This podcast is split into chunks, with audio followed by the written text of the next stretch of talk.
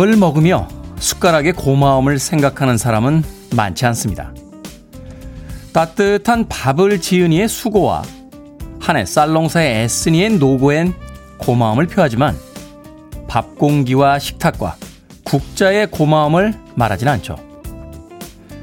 삶은 단순하지 않습니다. 드러나는 것보다 드러나지 않는 것에 더 많은 이야기와 번거로움들이 있으니까요. 정신없이 바쁜 월요일이지만 시야를 조금은 넓혀 일상의 주변에 대한 사려 깊음을 잃지 않았으면 좋겠습니다. 1월 24일 월요일 김태훈의 프리웨이 시작합니다. 아름다운 보이 조지가 리더로 있었던 팀이었죠. 컬처 클럽의 Karma Chameleon 들으셨습니다. 빌보드 키드의 아침 선택 김태훈의 프리웨이 저는 클 태 자 쓰는 테디 김태훈입니다. 김은님 즐거운 주말 보내셨나요? 하셨는데 네 잘 보내고 왔습니다. 김학명님 안녕하세요 테디 좋은 아침입니다. 이번 주도 잘 부탁드려요 하셨습니다. 저도 이번 주 여러분들 잘 부탁드리겠습니다. 9175님, 테디 눈 뜨자마자 여친과 프리웨이에 문자 보냅니다. 오늘도 아름다운 시작을 위하여 라고 하셨고요. 김태우님, 굿모닝 테디 드디어 내일 격리 끝납니다. 좋은 음악 때문에 힘이 많이 됐어요. 감사합니다 하셨는데 김태훈님에게 월요일은 내일부터 시작이겠군요. 오늘까지는 격리라고 하셨으니까 마무리 잘 지으시고 내일 또 새롭게 새 출발 하시길 바라겠습니다. 민정원님 벌써 월요일이라니 믿기 힘든 현실이지만 다시 토요일 오후로 바꾸고 싶은 아침입니다. 다시 침대에 들어눕고 싶네요. 하셨습니다. 월요일 아침이 되니까 다시 주말로 돌아가고 싶으십니까? 시간을 뒤로 돌릴 수는 없으니까 마음 굳게 다잡으시고 이제 앞으로 갑시다. 앞으로 가면 다시 또 한 번의 주말이 있지 않을까 하는 생각이 드는군요. 민정원님. 자, 여러분들의 참여 기다리고 있습니다. 문자번호 샵 1061, 짧은 문자 50원, 긴 문자 100원, 콩으로는 무료입니다. 유튜브로도 참여하실 수 있습니다. 여러분은 지금 KBS 2라디오 김태훈의 프리웨이 함께하고 계십니다. KBS 2라디오. Yeah, 김태훈의 프리웨이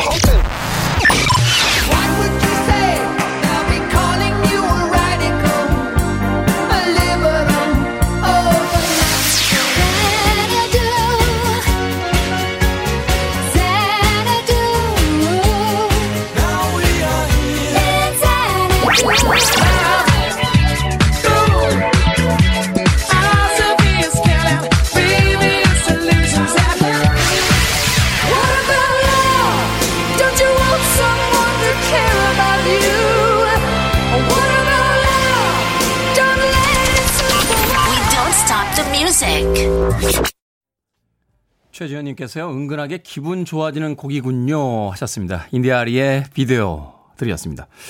젊었을 때는 꽤나 격렬한 리듬이 있어야, 아, 신도 좀 나고 몸도 움직이곤 했는데, 이제는 이 정도의 리듬감만 가지고도 충분히 몸을 움직일 수 있는 음, 그런 나이가 된 것 같습니다. 때로 나이가 먹는다는 게 그렇게 나쁘게 느끼지 않는 것은 이렇게 즐길 수 있는 것들이 점점 더 많아지기 때문이 아닐까. 음악이 나가는 동안 저도 머리를 가지고 리듬을 좀 타고 있었습니다. 월요일 아침 듣기 괜찮은 음악이었죠? 인디아리의 비데오 들으셨습니다. 김지현님, 테디 하와이 가고 싶어요. 저도요. 네, 저도 가고 싶습니다.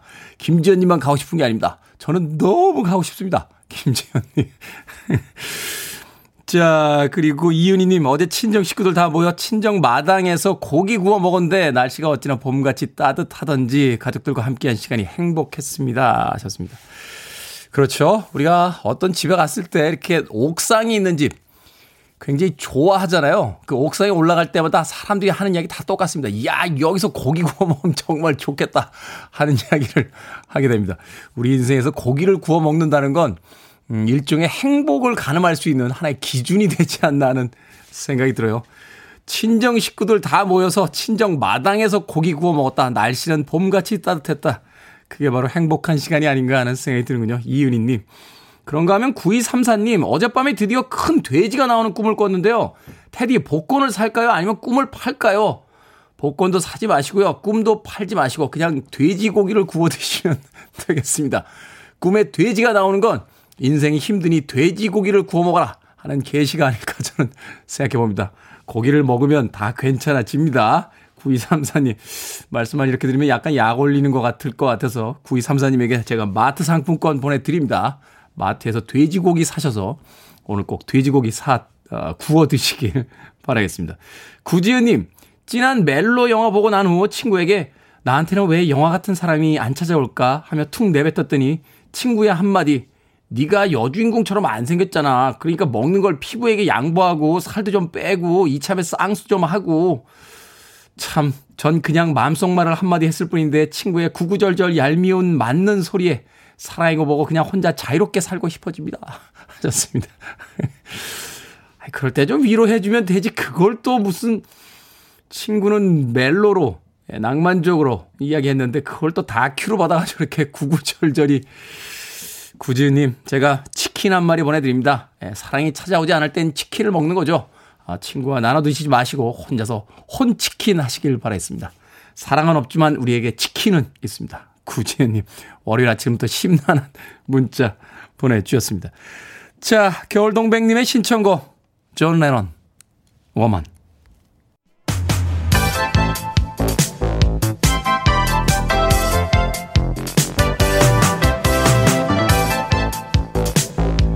이 시간 뉴스를 깔끔하게 정리해드립니다. 뉴스 브리핑 캔디 전혜연 시사평론가와 함께합니다. 안녕하세요. 안녕하세요. 전혜연입니다. 자, 오미크론이 확산하면서 신규 확진자 무려 7천 명 선까지 지금 올라가고 있습니다. 무섭게 늘고 있는데 방역 당국은 방역 의료 체계를 전환할 예정이다라고 발표했습니다. 결론부터 말씀드리자면 전국적 방역 체계를 전환하는 것은 아직입니다. 그리고 네. 이제 숫자부터 좀 점검을 해보면 23일 0시 기준 코로나19 신규 확진자가 7,630명인데요. 이틀째 7,000명대고 우리가 주의해서 봐야 될 게 있습니다. 보통 휴일에 검사 받는 사람이 줄어요. 그래서 확진자 수가 평일보다 줄어드는 경향을 보였는데 오미크론 확산 이후에는 요일에 관계없이 증가세가 뚜렷하게 나타나고 있다라는 거고요. 또 60대 이상을 중심으로 백신 3차 접종을 진행하고 또 고강도 사회적 거리두기 하면서 신규 확진자 수가 3천 명대로 떨어지면서 좀 희망적인 부분이 보였지만 오미크론 확산으로 다시 뚜렷한 증가세가 돌아선 것으로 요약을 할 수 있습니다. 따라서 이번 주 수요일 26일부터 백신 접종을 완료한 확진자의 격리 기간이 10일에서 7일로 줄어들고요. 네. 또 26일부터는 광주, 전남, 평택, 안성, 이른바 오미크론 우세화 지역 네 곳에서 새 방역 체계가 일단 시행이 됩니다. 네, 지역 확산이 많기 때문에. 그렇습니다. 이 지역을 일단 살펴보면 이 지역에서는 어 특정한 경우에만 PCR 검사, 유전자 증폭 검사를 할 수 있습니다. 우리가 선별 진료소 가서 코에 면봉 찌르고 하는 방식이라고 볼 수 있겠는데요.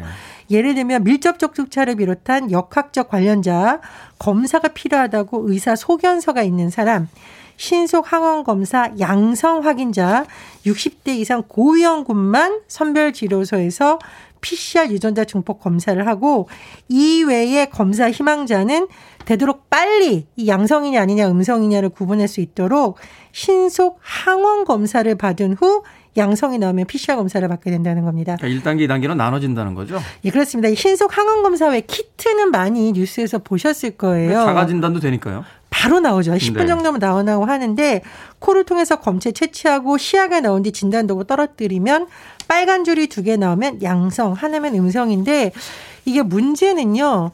신속 항원 검사에서 양성이 나오면 실제 감염의 가능성이 높은데 문제는 또 PCR 검사를 해야 된다는 거죠. 아, 이제 이와 그렇죠. 현재로서는 그렇습니다. 이제 다만 이게 문제가 뭐냐면 음성이 나왔을 경우에도 양성인 경우가 있다. 즉 민감도가 그렇죠. 떨어지기 때문에 전문가들이 지금 이 부분에 대해서 조금 우려하는 체계가 나오고 있습니다만 일단 양성이 나왔을 경우에는 거의 양성이라는 거잖아요. 그러니까 좀 빠르게 대응을 하기 위한 일종의 보조 방법으로 검토가 되고 있는데요. 그 부분도 이제 전문가들이 지적하고 있는 게 양성으로 나왔으면 바로 그 조치가 들어가야 되는데 또 PCR 검사를 받게 되면 오히려 시간이 더 연장되는 거 아니냐 이렇게 또 지적하는 전문가들도 있던데. 그렇습니다. 이런 의견 여러 가지가 나오고 있는데 말씀해 주셨듯이 이 신속항원 검사에서 양성 나오면 바로 격리 실시해야 된다라는 의견도 나오고 있고 또 신속 검사에서 가짜 어, 음성이 나와서 오히려 이 사람들이 맘 놓고 돌아다니다가 더 확산되는 거 아니냐라고 해서 현재는 이제 보조적 방법으로서 이제 사용되는 안이 지금 추진되는 것으로 보이고요.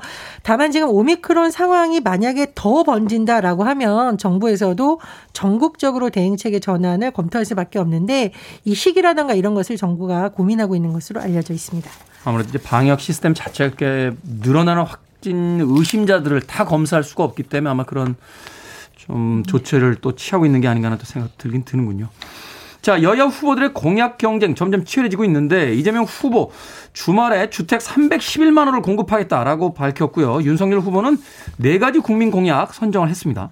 예, 이재명 후보는 경선 때 250만 호 공급을 얘기했는데 이것을 61만 호 더 늘려서 총 311만 호 주택 공급 방안을 밝혔습니다.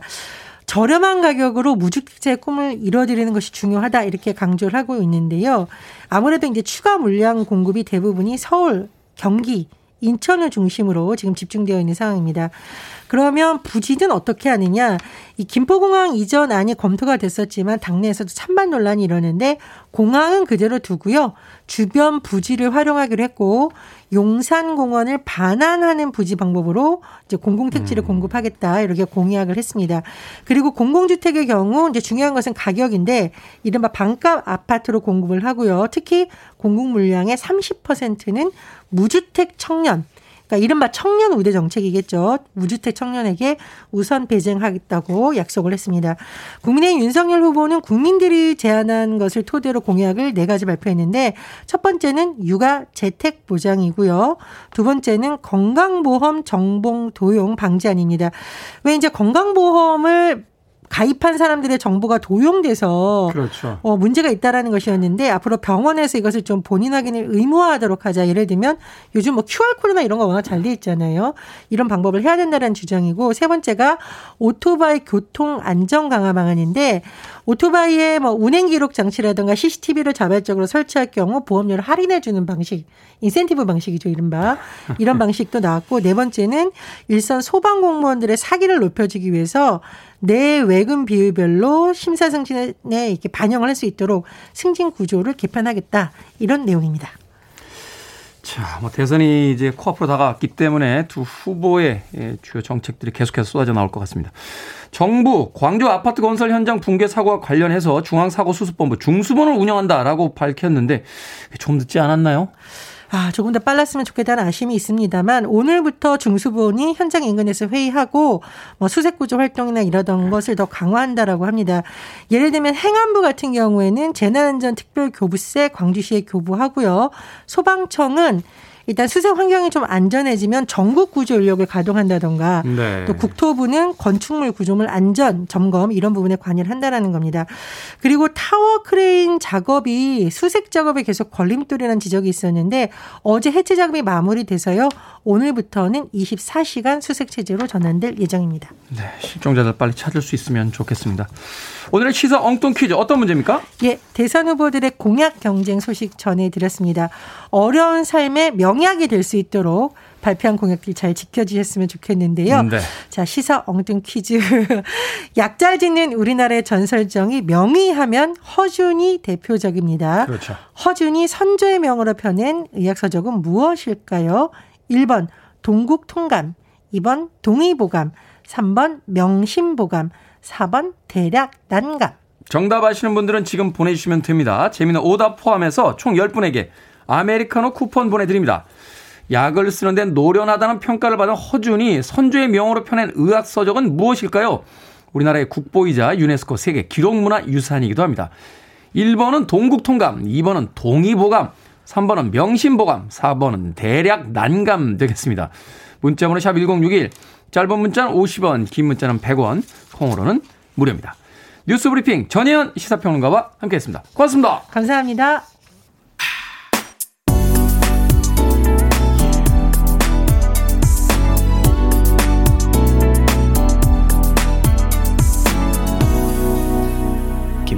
Freeway. 이은희님의 신청곡으로 들으신 곡 마빈게이의 Let's Get It On 들으셨습니다. 2021년 작년이었죠. 어, 롤링스톤 매거진이 발표한 역사상 가장 위대한 음악 500곡 중에서 264위를 기록했던 아주 멋진 곡이었습니다. What's Going On은 7위인가 6위에 올라있던 거로 어, 기억이 되는데 이 Let's Get It On은 500위권에서 264위에 올라 있었다는 걸 방금 네, 인터넷을 통해서 확인을 했습니다. 이현희님의 신청곡 마빈게의 Let's Get It On 들으셨습니다. 자 오늘의 시사 엉뚱 퀴즈 허준이 집대성한 의학 서적은 무엇일까요? 정답은 2번 동의보감이었죠. 동의보감. 우리나라 사람들이라면 한 번쯤은 들어봤을 어, 그런 한의사가 아니더라도 들어봤을 그런 의학 서적의 이름이 아닌가 하는 생각이 듭니다. 김대성님, 터줏대감. 프리웨이는 제가 없으면 안 돌아갑니다. 라고 하셨습니다. 아, 그렇습니까? 김대성님. 김대성님 없으면 안 돌아가니까 매일매일 꼭 정시에 와주시길 부탁드리겠습니다. 7시부터 9시까지입니다. 자, 6214님. 이건 뭔 감? 이라고 보내주셨고요. 0684님. 동의보감. 제 이름이 허준입니다. 우와, 허준. 이름이 허준이세요? 어. 어릴 때 놀림께나 당하셨을 것 같은데요. 왜 우리는 어릴 때 그 상대 이름을 가지고 그렇게 놀리는지 모르겠습니다. 예. 아침부터 이런 이야기가 적절한지 모르겠습니다만 예전에 에로 영화 제목 중에 효준이라고 있었어요. 예. 뭐 그렇다는 얘기입니다. 0684님. 김영대님 오늘 날씨 어떤감? 이라고 또 재밌는 오답 보내주셨습니다. 방금 소개해드린 분들 포함해서 모두 10분에게 아메리카노 쿠폰 보내드립니다. 당첨자 명단 방송이 끝난 후에 김태훈의 프리웨이 홈페이지에서 확인할 수 있습니다. 콩으로 당첨되신 분들은요. 방송 중에 이름과 아이디 문자로 보내주시면 저희가 모바일 쿠폰 보내드립니다.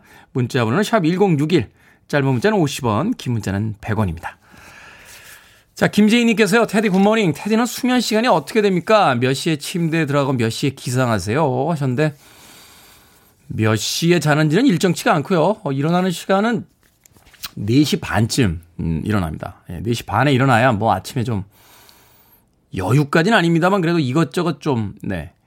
서두르지 않으면서 예, KBS에 도착할 수가 있습니다. 수면 시간이요? 어, 짧을 때는 뭐 두세 시간 정도밖에 못 잘 때도 있고요. 이번 주말에 진짜 많이 잤습니다. 8시간 자고 나서 낮잠 1시간 정도 더 잤던 것 같아요. 어. 모처럼 잠을 좀 푹 잤더니 월요일 아침인데도 뭐 이렇게 피곤하지 않습니다. 김재희님.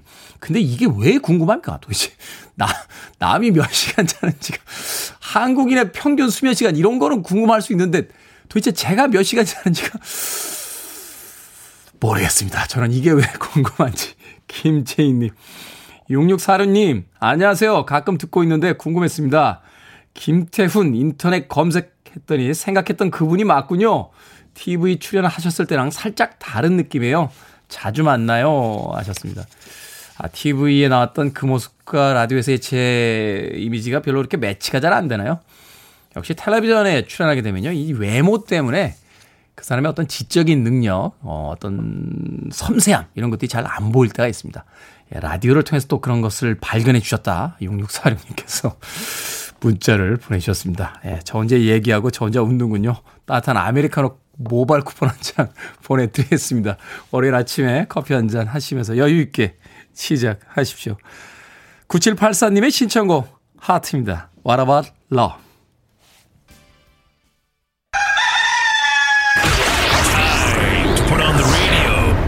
김태훈의 Freeway. Are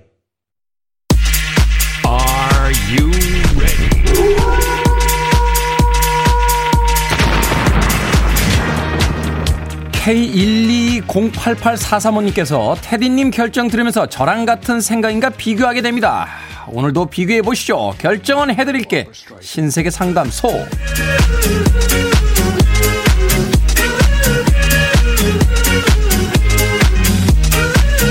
김상규님, 가게를 하는데요. 문에 당기세요라고 붙여놔도 자꾸 밀고 들어오는 손님들이 많습니다.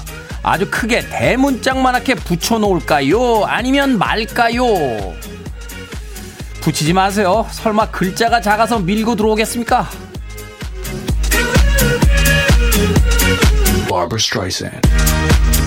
6241님, 남편 월급이 오를 거란 얘기에 너무너무 기대했는데, 10만원 올랐대요. 기뻐해야 할까요? 아니면 슬퍼해야 할까요? 기뻐합시다. 10만원 오르기 전으로 돌아가려면 싫으시잖아요. 그러니까 기쁜 겁니다.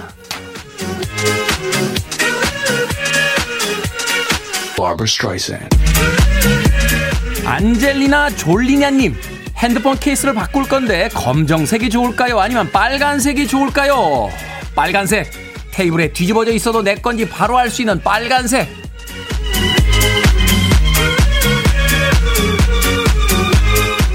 김정민님, 새 딸을 키우는데요. 언니들 옷은 사주는데 막내 옷은 잘 안 사주게 됩니다.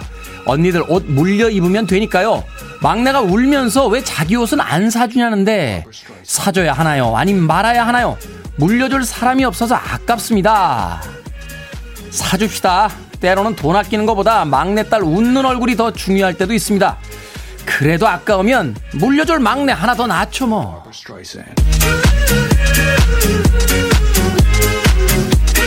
방금 고민 해결해드린 네 분께 선물도 보내드립니다. 어떤 고민이든 맡겨주세요. 방송 중에 보내주시면 됩니다. 문자번호 샵 1061, 짧은 문자는 50원, 긴 문자는 100원, 콩으로는 무료입니다.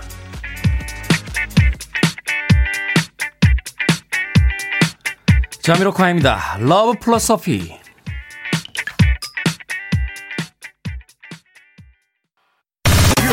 To one of the best radio stations around.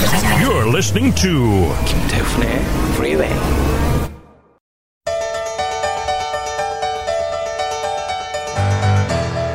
빌보드 키드의 아침 선택 KBS 2라디오 김태훈의 프리웨이 함께하고 계십니다. 1부 끝곡은 미트 로프예요. 지난주 1월 20일에 향년 74세의 나이로 세상을 떠났습니다. 고인의 명복을 빕니다. 미틀로프의 I Do Anything for Love 1부 끝곡입니다. 잠시 후 2부에서 뵙겠습니다.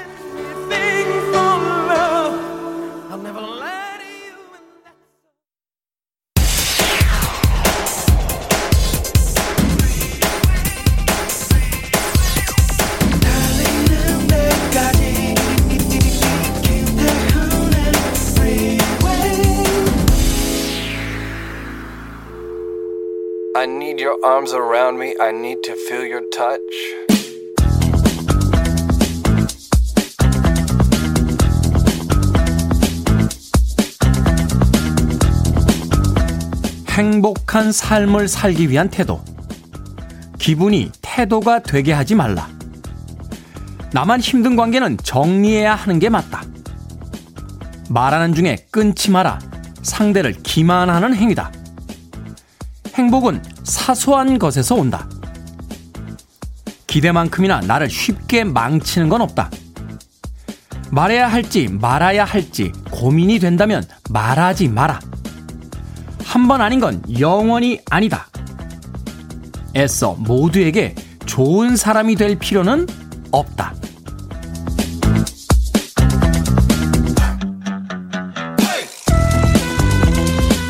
뭐든 읽어주는 남자. 오늘은 행복한 삶을 살기 위한 태도 리스트를 읽어드렸습니다. 외출하기 전 10분만 투자해 집을 정리해 두면 힘든 하루를 마치고 돌아왔을 때 기분 좋게 쉴 수 있죠. 안 그래도 힘든데 집까지 돌아와서 지저분하면 예민하고 신경질적이 되기 쉽기 때문입니다. 행복한 삶을 살기 위해 필요한 건 바로 이런 사소한 준비가 아닐까 싶은데요. 부정적인 감정만 느끼게 하는 힘든 관계 정리하고요. 적당한 거리두기, 적당한 인내심, 적당한 자기애를 준비해 두는 것. 이 정도는 해볼 만 하지 않습니까? 톡톡의 It's My Life 들으셨습니다. 이 곡으로 김태훈의 프리웨이 2부 시작했습니다. 앞서 일상의 재발견, 우리 하루를 꼼꼼하게 들여다보는 시간, 뭐든 읽어주는 남자. 오늘은 행복한 삶을 살기 위한 태도라는 이 태도의 리스트 읽어드렸습니다. 이은희님, 애써 모든 사람에게 좋은 사람이 될 필요는 없다. 공감됩니다. 하셨는데, 이 이전에 애써 모든 사람을 다 만날 필요는 없는 것 같아요. 인생에서 그렇게 낭비되는 시간들이 꽤 많죠.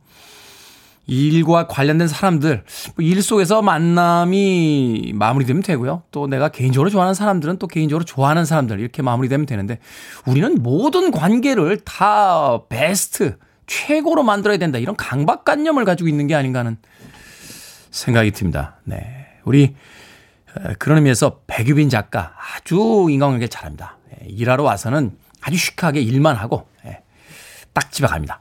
예, 그리고 뭐 과도한 표정도 없고 과도한 인사도 없고 저는 앞으로 우리 백 작가를 롤 모델 삼아서 예, 인생을 살아야겠다는 생각을 볼 때마다 합니다.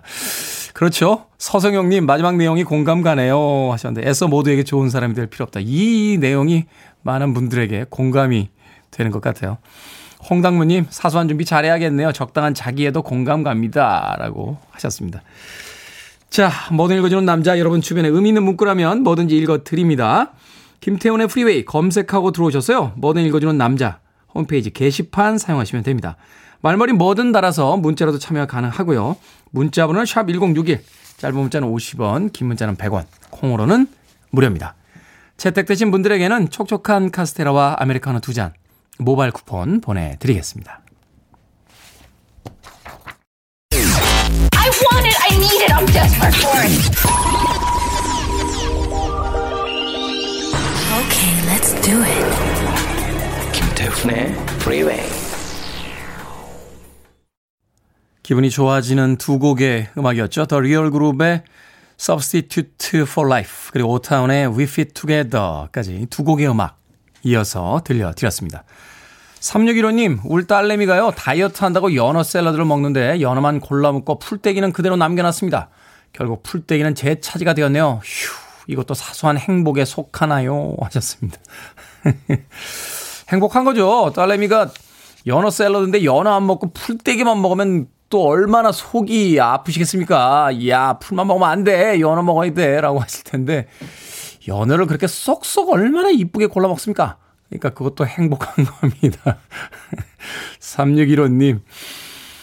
6267님, 테디 저 시원하게 퇴사하고 어, 제주에 왔습니다. 목표는 푹 쉬다가 2월 말에 상경에서 새 직장 구하는 건데요. 어떻게 되겠죠?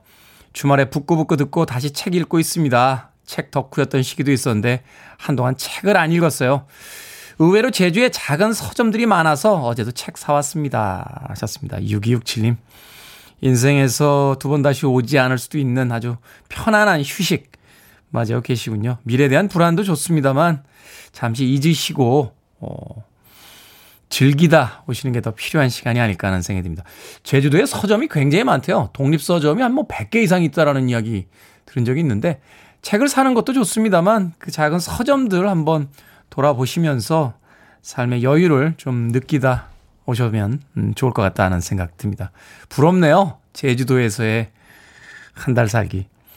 K1271973님, 어제 온 가족이 둘러앉아 오랜만에 고스톱을 쳤습니다. 이상하게 저만 계속 지는 거예요. 엄마와 아빠를 유심히 지켜보니 서로 눈빛을 교환하시는 거 있죠? 세상에 아들 코 묻은 돈을 두 분이서 짜고 꿀꺽 하셔도 되는 겁니까? 하셨습니다. 부부 사기단에게 걸리셨군요. 예, 집집마다 이런 분들이 가끔 있죠. 예, 아이들 혹은 친척들 돈을 정말 명절 때만 되면 싹 긁어가시는 분들이 계세요. 그래서 좋은 겁니다. 예, 엄마 아빠가 서로 눈빛을 교환하면서 아들의 코 묻은 돈을 가져가니 얼마나 보기가 좋습니까? 엄마와 아빠가 서로 거기서 그 패를 내면 어떡하냐 하면서 둘이서 판을 뒤집고 명절 때 싸우는 것보다 예, 얼마나 아름다운 풍경입니까? 예, 저는 이 풍경이야말로 진심으로 아름다운 풍경이라고 생각이 됩니다. K127219773님, 네. 두 분의 눈빛 교환 모른 척 해주시고, 예, 눈먼 돈 많이 잃어주시길 바라겠습니다. 편의점 상품권 드릴게요. 예, 잃은 돈은 편의점에 가셔서 보상받으시길 바라겠습니다. 홍당무님께서 오늘 사연 많이 보내셨네요. 이제껏 몰랐다가요. 우연찮게 옆지기가 스킨로션 바르는 걸 봤는데 목덜미까지 바르더라고요. 그거 보고 깜놀했습니다. 남자들은 목덜미까지 바르나요? 그냥 놔둬야 하나 거기까지 왜 발라? 하고 물어야 하나 순간 고민을 했습니다. 테디는 안 그러시죠? 저도 바릅니다. 목에다. 왜 스킨 로션을 목에다 바르냐고요? 스킨이잖아요. 예, 목도 스킨 아닙니까? 여기는 뭐 leather입니까? 예, 여기도 스킨입니다. 스킨이기 때문에 바릅니다. 예, 이상한 건가요? 예, 우리 기술 감독님 바르시죠? 예, 목에다 목만 바릅니까? 아, 겨드랑이 빼놓고 다 바릅니다. 어깨도 바르고 스킨이니까요. 예, 이상한 건가? 잘 모르겠습니다. 올리비아 뉴튼 존은 알까요? Xanadu.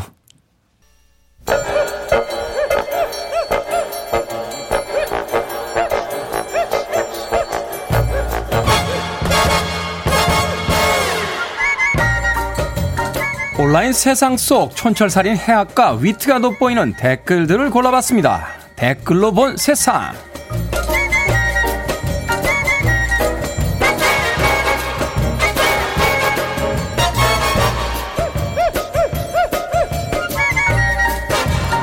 첫 번째 댓글로 본 세상. 캐나다에서 얼어붙은 강 위를 질주하던 자동차가 빙판이 갈라지면서 위험에 처했습니다. 다행히 자동차 일부가 얼음에 걸려 운전자가 가라앉는 자동차 위로 피신할 수 있었는데요. 주민들이 카약과 밧줄을 챙겨 정신없이 구조를 준비하는 동안 운전자는 셀카 찍기에 여념이 없었다는군요. 운전자는 무사히 구조된 후 위험 운전 혐의로 경찰에 입건됐습니다. 여기에 달린 댓글들입니다. 가인님, SNS 중독은요, 아무도 못 말립니다. 분명히 해시태그 구조 스타그램 뭐 이렇게 적어 올렸겠죠? 벨리트님, 아니, 정상적인 사람이라면 애초에 강을 자동차로 건너려고 안 했겠죠. 일반적인 사고로 이해하려고 하면 우리만 답답합니다. 아니, 그러니까 도대체 왜 이런 짓을 하는 거죠? 분명 이분, 이 운전자, 저와 같은 종족일 것이다. 저는 그렇게 생각합니다. 우리 종족들이요, 여성들보다 평균 수명이 짧은 건 다 이런 이유가 있기 때문이에요. 여자라고요? Sorry.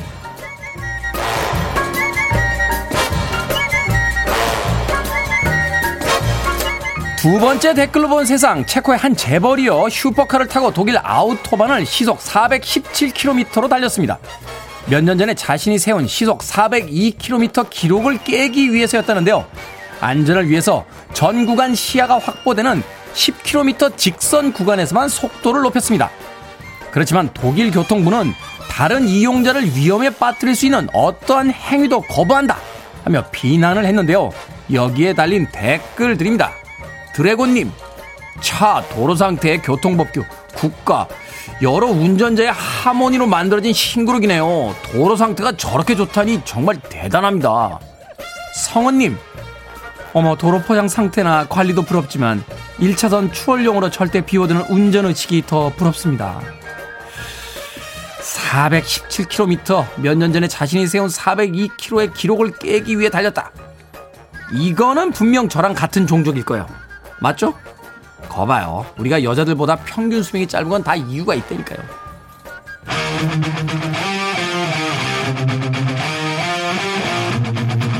SR71 Right Now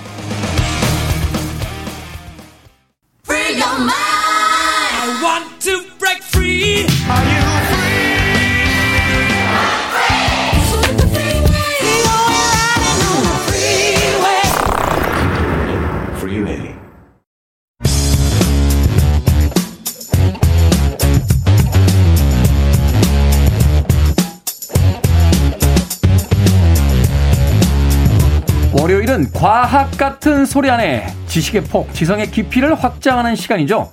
과학 커뮤니케이터 궤도와 함께합니다. 안녕하세요. 안녕하세요, 궤도입니다. 자, 앞으로 다가올 시대 인공지능 AI를 빼놓고는 말할 수가 없을 것 같습니다. 그래서 오늘은 AI 그 중에서도 이 인공지능의 창의성에 대해서 좀 여쭤볼까 하는데 네. 자, 먼저 지금 우리의 삶에 AI가 어떤 역할을 하고 있습니까? 뭐 모두가 알고 있는 내비게이션은 빼고 어, 네.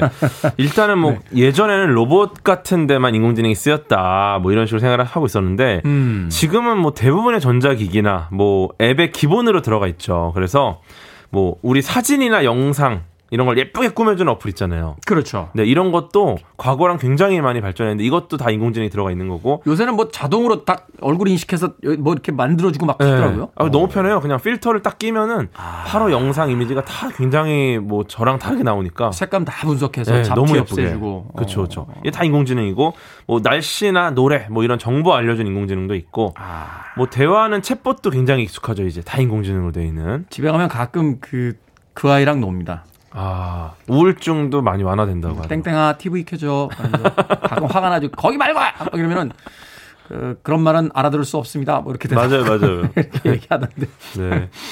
음, 그러다 보니까 이제 AI가 우리의 어떤 실생활에 그러니까 말하자면 어떤 복잡한 음, 계산을 해야 되는 그런 업무적 영역이 아니라 실제 우리의 삶에 굉장히 다가와 있다. 그렇죠. 이렇게 생각을 하면 될 것 같은데. 네.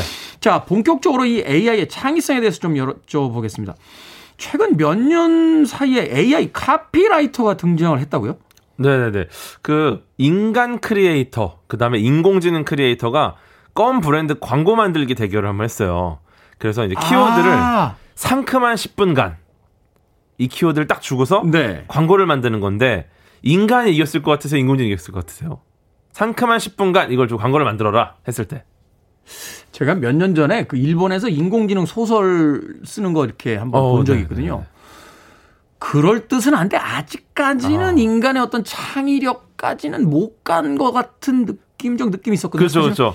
이게 사실은, 사실은 이건 이제 승부를 우리 마음대로 내리는 거니까 이게 무슨 이렇게 그렇죠? 네, 이 기록 광- 경기는 아니니까. 광고 카피는 사실 굉장히 창의성의 부분이잖아요. 어렵죠, 이거. 네, 근데 인간이 당연히 이길 줄 알았는데 저도 그렇게 생각했고 실제로 인간이 이겼습니다. 아, 네. 이, 이겼어요? 이겼어요. 아, 말씀을 그렇게 하시면 안 되죠. 네. 그러면 제가 인간이 아닌 것처럼. 아 근데 네. 투표 결과가 54대 46 거의 박빙이었어요. 이건 이긴 게 아닌데요, 그러면? 그렇죠, 그렇죠. 어. 근데 이겼다고 보면 저는 당연히 압도적으로 이겼을 줄 알았는데 네. 아슬아슬하게 인간이 이겼죠. 예, 그리고 또 어. 다른 방송에서 똑같은 카피를 놓고 또 한번 투표를 했는데 사람들 사이에서. 이번에는 사람이 인공지능한테 패배합니다. 아, 그러니까 이게 카피를 두 개를 딱 놓고 이게 어떤 게 인간이 만든 거고 어떤 게 인공지능이 만든 건지를 안 알려주고 사람들한테 투표를 시켰더니 네, 네, 네. 한 방송사에서는 이기고 한 방송에 졌다. 그렇죠. 인공지능이 이때는 25표를 더 얻었어요. 아. 그래서 이게 어떻게 했나 봤더니 인공지능 크리에이터가 지난 10년간 광고상 수상작들만 뽑아놓고 분석을 해가지고 이걸 모아서 완전히 새로운 광고를 만들어낸 겁니다. 상큼한 10분간에 대한. 그 빅데이터 분석을 해가지고 어떤 게 승률이 더 높은지 어떤 걸 사람들이 더 좋아했는지 이런 거 네네네. 얼마 전에 카피라이터 한 분 만났는데 인공지능 얘기를 마침 했어요. 어, 자기들 직업은 뭐 미래에도 탄탄하다. 인공지능한테 밀릴 일이 없다라고 했는데 그래요? 이미 밀리기 시작했군요. 이게 그러니까요. 야 네, 지금 뭐 일본에서도 아이코라고 인공지능 카피라이터 이미 나왔고 얘가 이제 광고 회사에도 입사를 했거든요. 네. 네, 그리고 중국에서도 그 1초에 2만 줄의 광고 카피를 쓰는 인공지능 카피라이터가 또 중국 대기업 산하에 있는 이 디지털 플랫폼 회사가 있어요. 거기 입사를 했는데 일초에 2만 줄을 쓴다고. 네, 1초에 2만 줄. 그래서 이게 그 인간과 인공지능을 구분하는 테스트가 있습니다. 튜링 테스트라고. 튜링 테스트 그 유명한 테스트. 네, 이 튜링 테스트도 통과를 했습니다. 이게. 이건 뭐 어마어마하네요. 그러니까요. 아, 갑자기 저 영원히 하고 싶었는데 이 직업을 인공지능이 하는 시대가 오는 겁니까? 인공지능 궤도가 와서 할 수도 있어요, 진짜. 이제 과학 얘기 가장 재밌었던 과학 얘기만 뽑아가지고, 네, 무섭지 않습니까? 무섭네요. 왠지 궤도 씨하고 저는 저 바깥에서 이제 인공지능들이 하는 방송을 그 흰머리가 한쪽에 이렇게 많이 난 상태에서 이렇게 쳐다보고 있을 것 같아요. 네, 쓸쓸하게 저기. 어, 이거 자 영화나 소설 밖에 현실에서 인공지능의 실체를 느낀다. 이게 사실은 그 얼마 전에 몇 년 전에 있었던 이제 그 이세돌 구단과의 그 알파고와의 어떤 그 바둑 5국 예, 그게 이제 가장 크게 최근에는 충격적이었는데 이 자료를 찾아보니까 그 이전에 이미 그 왓슨이란 컴퓨터가 그 퀴즈 게임 챔피언을 이겼고 어, 인간을 그렇죠, 그렇죠. 그리고 이제 체스 챔피언 어. 이게 벌써 20년 전이 훨씬 더 됐더라고요. 딥블루라는 컴퓨터가 체스 챔피언을 이겼다라고 기록이 있더군요. 그죠. 97년도에 IBM 딥블루가 최초로 이제 인간 챔피언 카스파로프라는 러시아 분인데 네. 이분을 꺾었어요. 이분이 거의 legend of legend인데. 카스파로프 이름만 들어서는 예. 절대 누구한테 안 질 것 같은 사람. 카스파로프. 웬만하면. 아 그래서 인공지능이 졌나요? 사람한테는 안 네. 돼. 근데 이분이 정말로 잘하는 분인데, 어, 이 체스에는 사실 어떤 걸 두느냐에 대한 경우의 수가 많이 있잖아요. 이거- 그죠. 네, 이거를 그 인간이 미리 만들어놓은 복잡한 과정을 빠르게 연산한 다음에 다음 수를 이제 만들어냈습니다. 근데 이 당시에 딱 이겼을 때는 사람들 반응이 아, 컴퓨터가 진짜 계산을 빨리 한다. 잘한다. 음. 네, 이 말은 뭐냐 약간 계산 능력을 과시하는 용도였어요. 그렇죠. 네, 근데 말씀하신 것처럼 2011년에 이제 왓슨이라는 IBM 슈퍼컴퓨터가 이제 퀴즈대에 출마합니다. 네. 네, 들어와서 인터넷 연결은 없이 인터넷 연결됐으면 너무 좀 압도적일 것 같아서 인터넷 있으면 끝나는 거죠. 네, 그 그때 셋이서 이제 대결하는데 한쪽엔 최고 상금왕, 한쪽은 최다 연승왕, 음. 그러니까 인간계 챔피언 두 분이에요. 두 분. 네, 같이 딱 나왔는데 큰 격차로 우승을 했거든요. 큰 격차. 큰 격차로 이때도 그 퀴즈 질문에 나온 핵심 단어들을 이제 내 이 아카이브 안에 있는 것 중에 검색을 해서 가장 빈번하게 나온 단어를 정답으로 말하는데 이때까지 3초밖에 안 걸렸어요. 그러니까 압도적으로 이겼죠. 이야 엄청나군요. 네.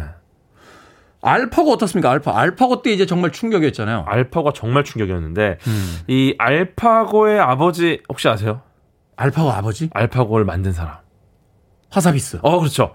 데미소 서비스라는 분이 이제 알파고의 아버지라 불리는데 네, 그 아저씨 되게 소년처럼 이렇게 안경 쓰시고 그쵸, 그쵸. 조그마신데 저 그- 실제로 한번 봤습니다. 아 실제 보셨어요? 약간 지금 여기 M자 약간 오시거든요. 약간 더, 더 벗겨지면 약간 오스틴 파워스의 닥터 이불처럼 오. 변할 수도 있을 것 같아요. 근데 굉장히 잘생기셨어요. 그리고 이분이 4살부터 체스를 합니다.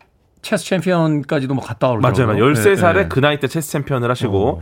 게임을 너무 좋아하다 보니까 컴퓨터 게임 개발에 도전을 하는데 그때 어릴 때부터 만들던 게임이 이제 인공지능 게임들을 만드세요. 음. 16살 때도 이미 인공지능 활용한 시뮬레이션 게임 만들고 17살 때 인공지능 관람객 대상으로 놀이공원 운영하는 게임 만들어서 이게 가상 공간이긴 한데 거기 돌아다니는 인공지능 캐릭터들이 다 사람처럼 움직이는 거예요. 얘네들한테 아. 어떻게 해야지 이제 얘네들이 작 놀이공원을 많이 올까 돈을 쓸까 이거를 어. 인공지능으로 이, 이 시뮬레이션 하는 게임 네, 그 굉장히 인기를. 끌었었죠. 대단하네요. 알파고 때 정말 대단했죠. 이 데미스 하사비스하고 사실은 그 앞에서 이제 대신 바둑돌을 놔주던 아자황이라는 아, 인공지능 네. 앞잡이. 예, 인공, 인공지능 앞잡이요? 그분이 체스 잠깐 때 일제 강점기에 앞잡이는 있어도 인공지능 앞, 아 그렇죠 그렇게 볼 수 있겠네요. 아니 체스 때 하시던 분이 이제 대만 출신 프로그래머인데 두 분이 좀 닮았다 보니까 어. 역시 안드로이드는 늙지 않는다. 막 이런 얘기도 있었어요. 사람들이 사실은 그 아자왕이 알파고다. 그러니까. 얘기도 하기도 했었는데 사실은 그 체스가 인공지능에게 졌을 때만 해도 바둑 기사들이 그냥 웃었어요. 왜냐하면 네. 그 경우의 수가 사실은 이제 바둑하고 비교할 수 없을 맞아요, 만큼 맞아요. 적다. 그래서 바둑 기사들의 그 여러 가지 이야기 중에 하나가 뭐냐면 바둑이 4,300년 전쯤 시작이 됐는데 지금까지 똑같은 판이 단 한 판도 없다는 거거든요. 어, 그리고 이 바둑은 계산뿐만이 아니라 그 기세라는 게 있는데 그렇죠. 이걸 과연 컴퓨터가 음. 이 추상적인 개념을 이해하겠는가? 맞아요, 맞아요. 근데 졌단 말이에요. 그러니까 약간 약간 흐름 느낌이잖아요. 약간. 오. 근데 이게 그 그래서 이제 바둑을 고릅니다. 데미서 서비스가. 음. 돌을 올려놓을 수 있는 자리가 이제 361곳인데 그게 이제 철학적인 숫자거든요. 예. 근데 이게 8수 정도를 미리 내다본다. 우리가 뭐 보통 수를 내다본다고 하잖아요. 8수를 내다보는 것도 초당 2억 수를 계산하는 딥블루를 썼을 때 4만 년 정도 걸려요. 8수를 내다보는 게. 아, 그 정도는 인간 초고수들은 보거든요. 그쵸. 근데 근데 전성기 때 조은영 구단이나 이창원 구단은 뭐 20수 이상 봤다는 맞아요, 건데. 맞아요. 예. 막 그런 이야기 있었죠. 근데 8수도 4만 년이 걸리는데 즉 이게 계산으로는 둘 곳을 못 찾는다는 거예요. 이게 계산기가 아니다. 아. 바둑은. 아. 예, 그래서 인간만이 갖고 있는 어떤 창의적인 이 영역에서 이게 체스는 좋은 계산기인데 이제 바둑은 아니다. 이렇게 해가지고 한번 제대로 보여주겠다 해서 그 중에 또 가장 직관적인 파격적인 기풍 갖고 있는 이세돌 구단이 등장하신 거죠. 이세돌 구단 대단했죠. 네. 그 근데 뭐 4, 4패 1승, 1승 4패로 이제 지긴 했습니다. 그래서 바둑 그 팬들 사이에서는 별명이 그 존 코너예요. 오. 터미네이터를 물리친 마지막 인간. 그러니까요. 얘기가 점점 재밌어지는데 그 얘기는 잠시 후에 음악 한 곡 듣고 와서 계속 나눠보도록 하겠습니다. 자, 논리적인 존재 AI. 이 AI의 출현을 이미 예견했던 음악일까요? 슈퍼 트램프입니다. Logical Song. 슈퍼트램프의 Logical Song 듣고 왔습니다. 빌보드 키드의 아침 선택, KBS 2라디오, 김태훈의 프리웨이, 과학 같은 소리 안에 오늘 과학 communicator 궤도와 함께 인공지능의 창의성에 대해서 알아보고 있습니다. 자, 알파고와 이세돌의 대결 정말 충격적이었죠? 어, 그 결과가 있은 뒤에 그 하사비스를 비롯한 이 인공지능 개발자들 어떤 반응이었을지 좀 궁금한데요. 야, 이 허사비스 같은 경우가 사실 그 연구를 시작하게 된 것부터 좀 말씀을 드리자면은 네. 어, 게임 만들다 이제 대학으로 자리를 옮긴 뒤에 어, 본격적으로 인간의 뇌를 연구하기 시작을 합니다. 인간의 뇌. 네. 왜냐면은 그 인공지능도 결국은 개발자가 만들어 놓은 범위 안에서 무언가를 한다. 그러면은 완전히 새로운 발상, 우리가 창의성이라 부르는 것은 인간이 갖고 있는 마지막 위대함이 아닌가. 이런 생각이 항상 있었어요, 허사비스한테. 그래서 음. 어떤 창의 차- 창작물도 그것을 만든 사람의 것을 넘어가지 못한다. 그렇죠. 어. 그래서 인간은 근데 넘어가잖아요. 그렇죠. 그러니까 이건 인간만의 위대함이다. 음. 그래서 연구를 했는데 그 연구하다가 2007년 6페이지짜리 논문을 발표합니다. 여섯 페이지도 네. 논문이 됩니까? 굉장히 짧은 논문이죠. 네. 근데 이게 정말 놀라운 결과예요. 이게 기억 상실증에 걸린 환자는 새로운 경험이나 상황을 상상하는 게 불가능하다라는 논문인데 음. 이게 뭐냐면 상상력, 창의성 이런 게 결국은 기존에 없던 생각이나 개념을 가져오는 거잖아요. 그렇죠. 이게 고유의 능력이라서 이제 다른 과학자들이 전부 다 뇌 어딘가에 아마도 이 상상력, 창의성 관련된 주관하는 부위가 있을 것이다. 따로 있을 것이다. 예, 이런 가설을 세웠어요. 음. 그런데 어처구니 없게 그 영역이 기억이 저장되는 곳하고 동일했어요. 따로 있는 게 아니다. 따로 있는 게 아니다. 아, 예. 이건 뭘 의미하는 겁니까? 그래서 이게 그 고대 그리스 철학자 아리스토텔레스가 이런 말을 했어요. 모방은 창조 어머니다. 네. 이게 똑같은 거니까 즉 저장된 기억들로부터 나온 기존의 것이 결국 창의성이었던 거예요. 아, 그 김정은 그 문화심리학자 같은 분이 그런 이야기 하시잖아요. 그러니까 창조란 에디톨로지라고 하나, 소위 이제 편집에서 온다. 그러니까요. 기존의 것들을 어떻게 편집하느냐, 재구성하느냐가 결국은 창조다 네. 하는 이야기를 하는데. 그러니까 창의성이 완전히 새로운 데서 등장을 하는 줄 알았더니 기억을 계속 계속 이렇게 넣었더니 그래서야 이제 그 안에서 창의성이 나오더라. 그래서 이제 훗날에 수십만 장의 기보를 집어넣은 알파고가 그래서 등장을 하는 거고 수십만 장의 기보를 넣었더니 저장된 데이터를 바탕으로 굉장히 창의적인 수를 두게 됩니다. 그렇죠. 그때 이제 네. 바둑 팬들은 아시는데 5선에다 도를 놨어요. 그러니까 변에서 다섯 번째 선에 거긴 놓지 말라는 거거든. 어. 바둑 격언상 4선까지만 두라고 그랬는데 5선에 도를 놔가지고 전 세계 초인류 바둑 기사들이 경악을 했습니다. 버그다. 거기다 놓는단 말이야? 했는데 어. 그걸로 이겼어요. 그러니까. 그러니까 할 말이 없는 거죠. 더 이상은. 네. 대단했습니다. 아, 그렇군요. 창의성이란 결국에 우리의 기억. 네. 예전에 저희 수학 선생님 생각이 나네요. 어, 이해가 안 되냐? 외워라. 어, 그러다 보면 창의적인 창의적인. 생각을 할 수 있다. 외우는 게 많아지면. 근데 이 대목에서 이제 우리가 가장 궁금한 건 이런 걸 거예요. 인공지능 시대를 대비하는 방법. 인공지능의 시대 모든 사람들이 다 효율적이라고 주장하는데 그것이 나의 설 자리를 뺏는 것은 아닐지 하는 걱정일 텐데요. 과학 커뮤니케이터로서 인공지능의 미래와 우리들의 관계 어떻게 예상하십니까? 일단은 이 인공지능을 만드는 것 자체를 좀 뭐고 약간 창조주의 교만함 뭐 이렇게 생각하시는 분들도 계세요. 음. 근데 그게 아니라 인간이 하지 못하는 거, 인간이 인간보다 좀 잘하는 거를 찾아내는 게 어떻게 보면 결국 인간을 위해서 인공지능을 만드는 거라 보이고요. 그렇죠. 뭐 스카이넷처럼 정말 뭐 스스로 판단하고 자아를 갖고 있는 인공지능은 존재하지 않는데 터미네이터에 나오는. 네, 근데 지금은 이제 암을 진단하고 생존율을 계산해서 효과적인 치료를 추천해 준다던가 음. 뭐 이런 특정 영역의 전문가 인공지능은 존재를 하는 상황입니다. 그래서 뭐 길치를 위해서 길찾기 인- 인공지능 뭐 이런 것도 있고 운동할 때 이제 우리 호통 쳐주는 개인 트레이너 인공지능 네. 한번 더 할 수 있어 막 두 번 더 할 수 있어 이런 친구들 인공- 그 굉장히 기분 나쁠 것 같은데요. 인공지능이라면 기분 나쁠 수 있죠. 인공지능이 안돼 안돼 하나 더 하나 더. 뭐 너 코드 뽑아버린다 막 이럴- 이럴 수 있죠. 그리고 뭐 이제 전화 걸어서 예약해 주는 것도 뭐 전혀 사람과 구분이 안 될 정도까지 왔어요. 아그 네. 챗봇처럼. 그쵸. 예전에는 뭐 이제 확 뭐 안녕하십니까 이랬는데 지금은 너무 자연스럽게 뭐 5시 미용실 예약 되나요? 막 이런 식으로 되니까. 음, 음. 이게 정말 문제가 될 수 있을까 봐 본인이 인공지능이라는 걸 사전에 밝히도록 이제 뭐 규, 규정을 만든다던가 뭐 이렇게 되고 있거든요. 사실 언캐니밸리라고 하죠. 네. 그 인간과 너무 흡사해져도 우리가 불쾌감을 아, 느끼게. 된다라고. 네. 아. 그래서 일단은 인공지능이 없는 삶은 아마 상상할 수 없을 것이다. 근데 뭐 인공지능을 넘어서는 무언가가 개발이 돼도 결국은 최종 목적지는 인간일 것이다. 라고 보고 있는 겁니다.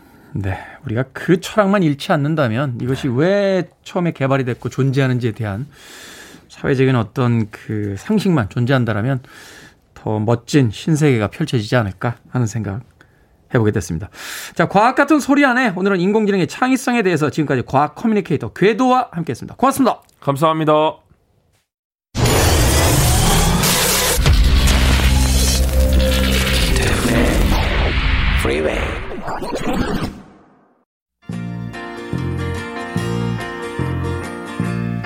KBS 2라디오 김태훈의 프리웨이 오늘 방송 여기까지입니다.